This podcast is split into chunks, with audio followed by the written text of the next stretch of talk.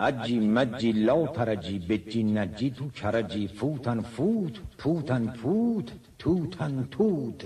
یا منقوت یا قنقوت این بچه تهرونی بودنه رو شما مونده؟ ها؟ قرآن بچه تهران دیگه قرآن دار حس خوبیه پس نه؟ خواست یه بچه کجا؟ بچه تهرونید دیگه. بله. بفرم من عاشق شهرم. زندگی ما اون زادگاه هم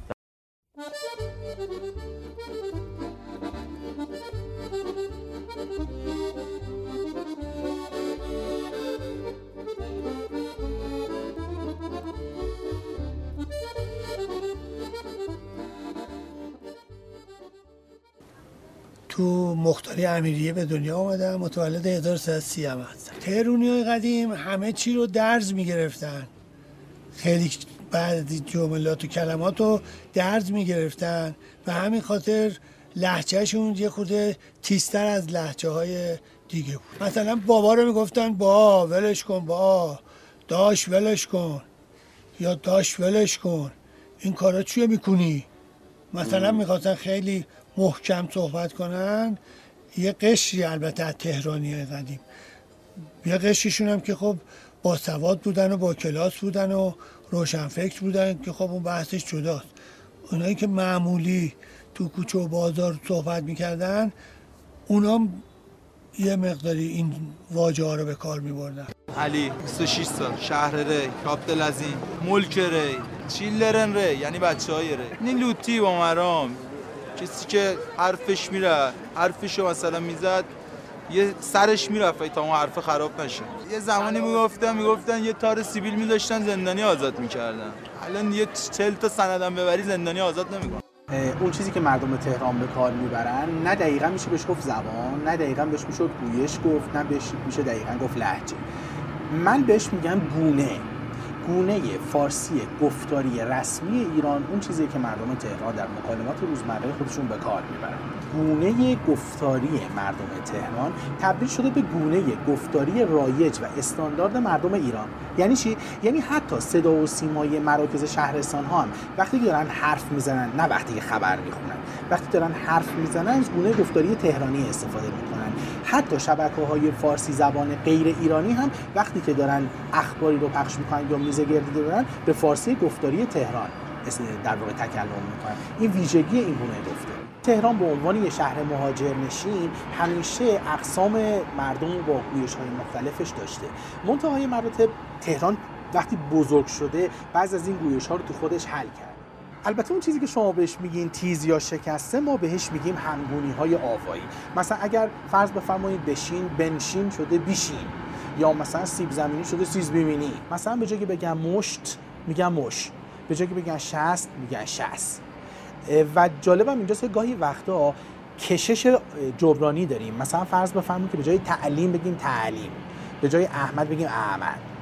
و از همه اینها با نمکتر به باور من حذف انصدادی چاکنایی یه حذف صدای همزه یا عین از وسط کلمات. مثلا تعارف و نلبکی رو بگیم تعارف و نلبکی. اگه این نمونه ها مورد نظرتون هست این تغییرات آوایی مورد نظرتون هست یک اصلی در زبانشناسی وجود داره به نام اصل کمکوشی و یا اصلی که به ما کمک می‌کنه که گفتمانمون رو راحتتر، سادهتر و آسونتر بگیم. به عنوان مثال عرض می‌کنم کلمه چرخ در اصل بوده چخر یا کلمه سرخ در اصل بوده سخر ما در گذر زمان اینو مقلوبش کردیم. آواهاش رو جابجا کردیم که راحت تر تلفظش بکنیم. ایز of articulation یا سهولت تلفظ یکی از اصلی ترین انگیزه های این تبدیل هاست. من سید عبدالله معصومی هستم متولد 1331 از باغفردوس مولوی تهران. حدود هفتاد سال سابقه با پدرم بودیم سابقه داریم حدود پنجاه سالم است که خودم در این مکان هستم. به عنوان مثال یه ماشین دارم پیکان شما یه بنز داری.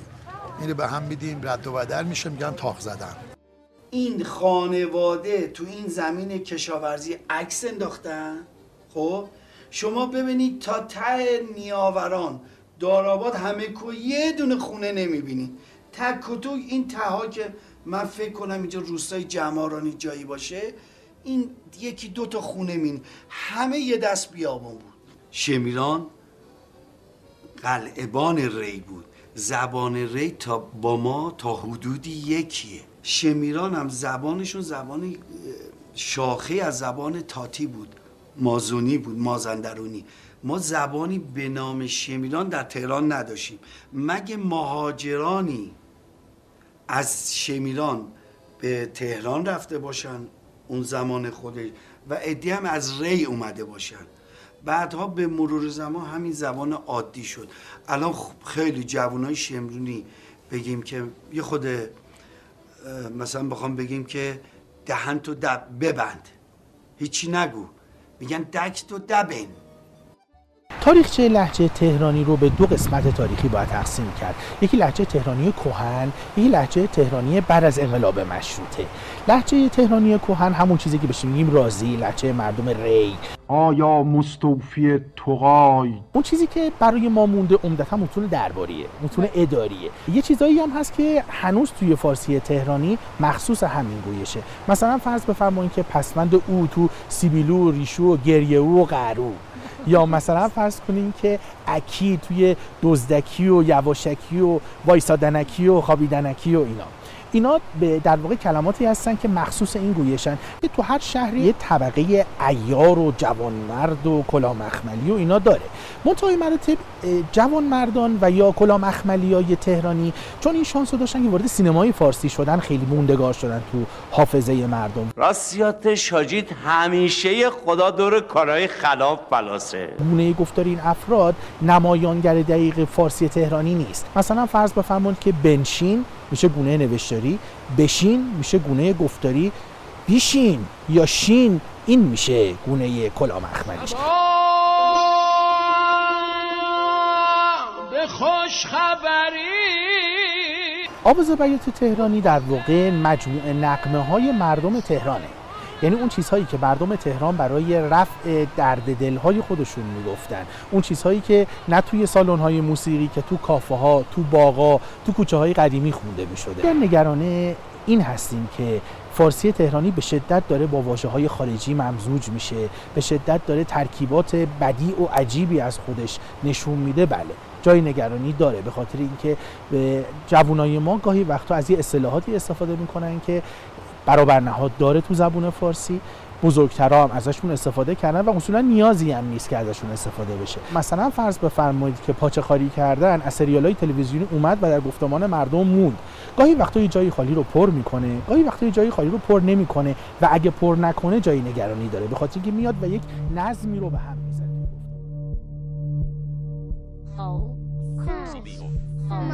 CBO. Mono. Mono. Monkey. Mono. CBO.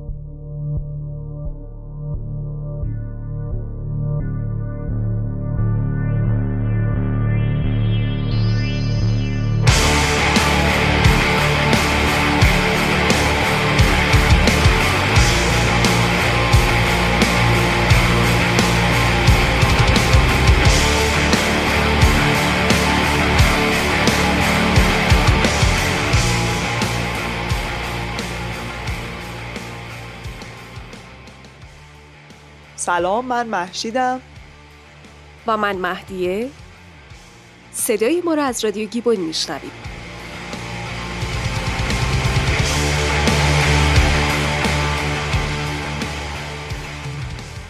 در رادیو گیبون ما از انسان با شما صحبت می‌کنیم.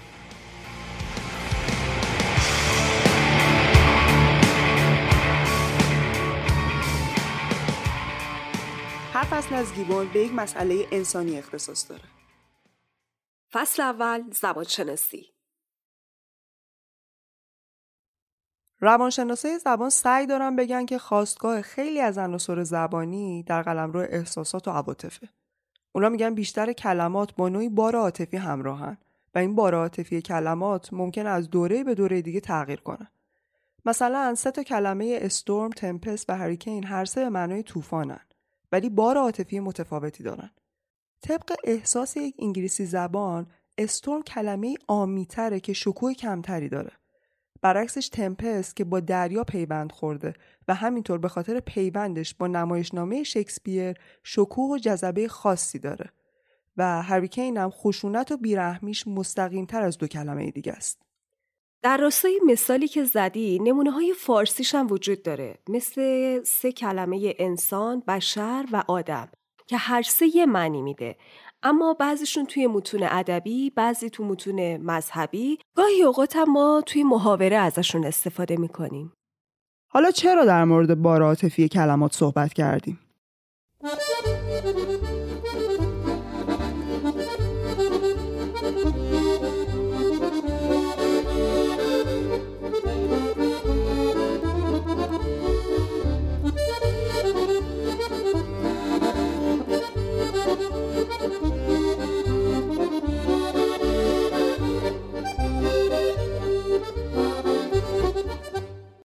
ادوارد سعید تو کتاب شرقشناسی میگه چقدر خوب می‌شد اگه نویسنده زندگی و ماجرای یک کلمه رو روایت می‌کرد. بدون شک یه واژه اثر اتفاقهایی رو که برای به کار بردنش استفاده کردن رو توی خودش داره. همینم باعث میشه اون کلمه اثرات مختلفی رو روی آدم رو بذاره. ما تو اپیزود اول در مورد اسم محله های تهران و وجه تصمیهشون صحبت کردیم. نحوه شکلگیری بخشی از ارتباط های ما مربوط میشه به اون مکانهایی که توش زندگی می‌کنیم. عناصری که در هر جا وجود داره و تو نوع ارتباط ما تاثیر می‌ذاره.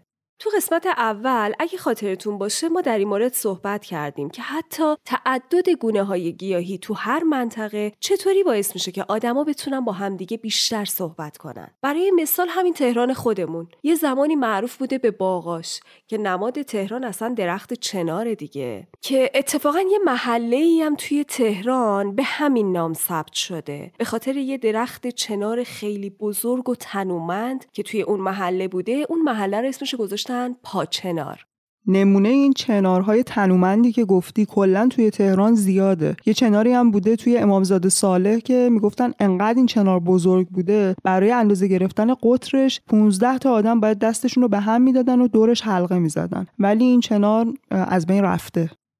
یه نمونه دیگه هم خیابون ولیعصر خودمونه که یه روزی به درختاش و زیباییش مشهور بوده. تو سال 1318 18 هزار تا درخت چنار توی این خیابون کاشته شده که تو سال 1397 شهردار وقت آقای هنچی اعلام کردن که این درختها به 15 هزار تا کاهش پیدا کرده. و تو سال 1398 یعنی یک سال بعد تعداد این درختها به 8 هزار تا کاهش پیدا کرد. یعنی 7 هزار تا تو یک سال از بین رفته. این آماری که داری میدی مال سال 98 معلوم نیستش تا الان دیگه چه اتفاقی واسه درخت خیابون ولیعصر افتاده. آره درسته. نمونهش هم همین یکی دو هفته پیش که برای دیده شدن یه ساختمون که خیلی هم زیبا نبود. اصلا زیبا نبود به نظر من. پنج شش تا درخت دیگر هم نابود کردن. از این نمونه ها اگه بخوایم بهش بپردازیم خیلی زیاده. حالا برگردیم سر بحث خودمون.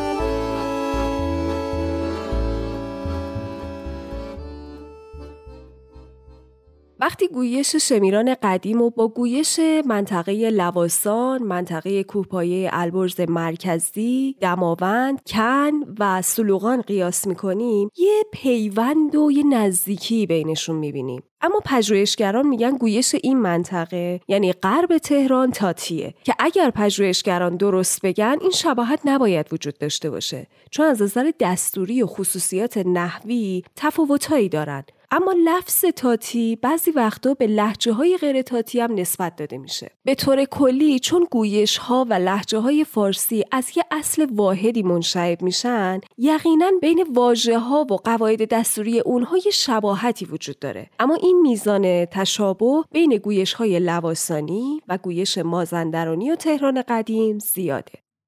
بر اساس تحقیقات دکتر کریمان گویش تهران قدیم با گویش آهار و روستاهای اطراف تهران از جمله روستای برگ جهان همون لواسان و به طور کلی قصران داخل و خارج یکی بوده. به همین دلیل میگن که شمیرانی های اصیل از تهرانی های قدیمن. البته این گویش تو زمان رونق شهر ری به نام گویش رازی یا راجی هم معروف بوده و زبان رازی از لحجه های زبان پهلوی بوده.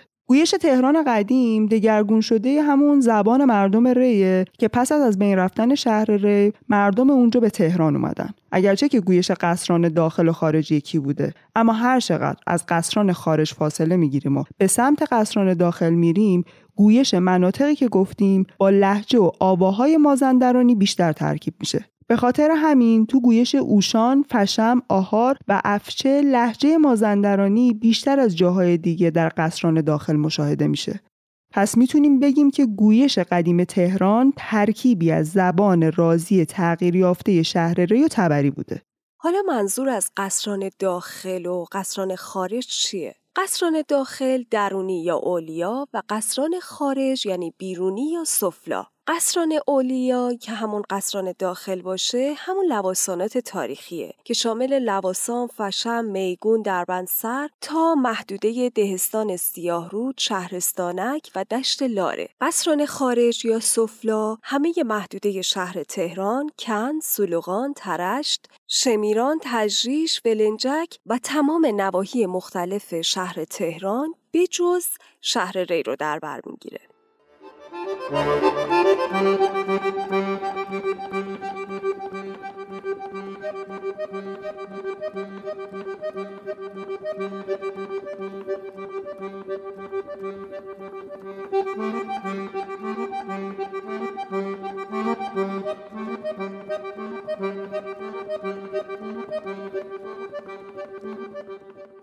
تو گویش تهرانی بعضی از لغات اینجوری تغییر پیدا می‌کنن.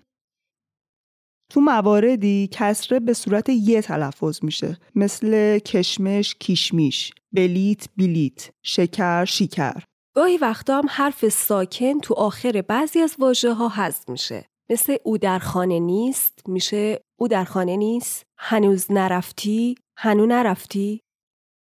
گاهی وقتا هم کلمه به طور کلی تغییر پیدا می‌کنه به خصوص با تبدیل حروف به هم دیگه. مثل مچاله موچوله تشک دوشک باز واز. یه جاهایی هم که واژه ها با ها جمع میشه ه حذف میشه. مثل کتاب ها کتابا. جنگل ها جنگلا. این مثالایی که زدیم بخشی از گویش معیار تهرانی است که برای به وجود اومدن هر گویش عوامل زیادی موثر بودند مثل منطقه جغرافیایی، طبقه اجتماعی، قومیت یا حتی جنسیت.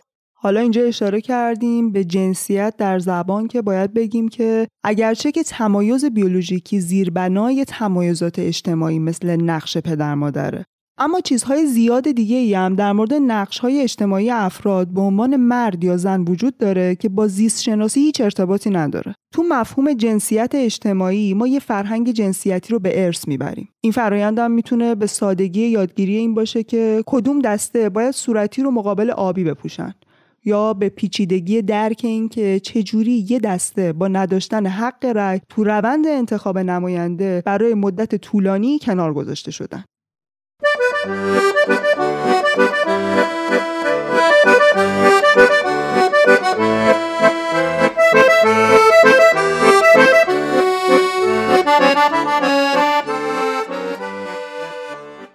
کتاب مبانی زبانشناسی نوشته جین چیسون تو بحث زبان و جنسیت اینطور گفته میشه که اخیرا تفاوت‌های جنسی تو کاربرد زبان مورد توجه بسیاریه. ولی اول باید مشخص بشه که واقعا گفتار زنها و مردها با هم متفاوته چون برداشت مردم ارزامن صحیح نیست. برای مثال ما اکثر وقتا تصور می‌کنیم که زنها بیشتر از مردها حرف می‌زنن در حالی که تقریبا توی همه تحقیقاتی که توی این مورد انجام دادن خلاف این ثابت شده. گاهی وقتا ادعا می‌کنن که زنها بیشتر از صفتهای توهی مثل جذاب یا بانمک استفاده می‌کنن. اما این تعریف و معمولا نویسنده های روزنامه های معروف و اتفاقا نویسندگان مرد برای توصیف زنها به کار می‌برن. به غیر از این خصوصیات دیگه به زنها نسبت داده میشه که خیلی هم زیاده. برای مثال ادعا می‌کنن که زنها به جای بیان مستقیم از جملات محتاطانه استفاده می‌کنن. مثلا وقتی که می‌خوام بگن به شما رنگ صورتی نمیاد این رو مستقیم بیان نمی‌کنن. میگن بهت آبی بیشتر میاد. یا مثلا وقتی ازشون سوال می‌پرسی سوال رو با سوال جواب میدن. مثلا وقتی ازشون می‌پرسیم که شام چه ساعتی بریم بیرون میگن ساعت نه چطوره؟ تو مواردی هم جامعه زنها رو تحت فشار قرار میده که رفتار خانمانه داشته باشن و اینکه خوب صحبت کردن جزی از این رفتاره. یا اینکه زن چون مربی اصلی بچه هاست به طور ناخودآگاه جوری صحبت می‌کنه که بچهش در آینده از نظر اجتماعی پیشرفت کنه و یا به این دلیل که زنها اکثرا شغلهایی رو انتخاب می‌کنن که اساس اونها رو ارتباط تشکیل میده نه قدرت جسمی. همه این عواملی که گفتی تو بحث زبان و جنسیت دخیلن. مثال های دیگه هم هست. توی خیلی از زمینه های اجتماعی به خصوص رویدادهای مذهبی ممکنه تنها کسایی که مجاز باشن حرف بزنن مردا باشن. که ما از بچگی اینو دیدیم دیگه. ما توی مراسم های زنونه هم حتی روز خونه زن نداشتیم. مرد بودن.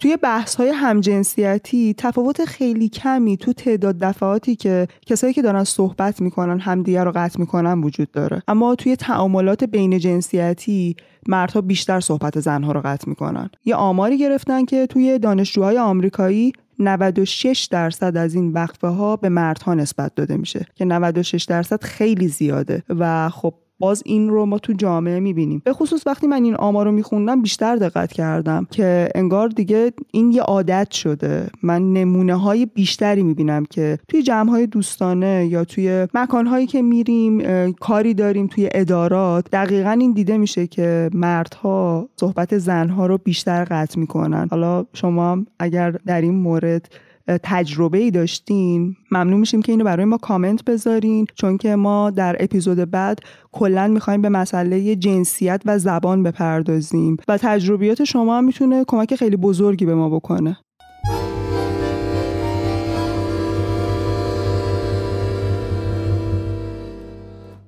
خوشحال میشیم که اگه گیبان رو دوست داشتین به دوستاتون معرفی کنین. اگر هم انتقادی به گیبان دارین ممنون میشیم که برای ما کامنت بذارین تا به ما کمک کنین ما مطالب بهتری رو آماده کنیم. تا یادم نرفته بگم که تو اپیزود قبل ما یه منطقه ای رو که اسمش سراسل بود و به اشتباه گفتیم سراسل که ازتون عذرخواهی می‌کنیم و اینو تصحیح می‌کنیم. شما می‌تونین تمام اپیزودهای منتشر شده گیبون رو توی تمام اپلیکیشن های پادگیر دنبال کنین. ممنون که به ما گوش دادید.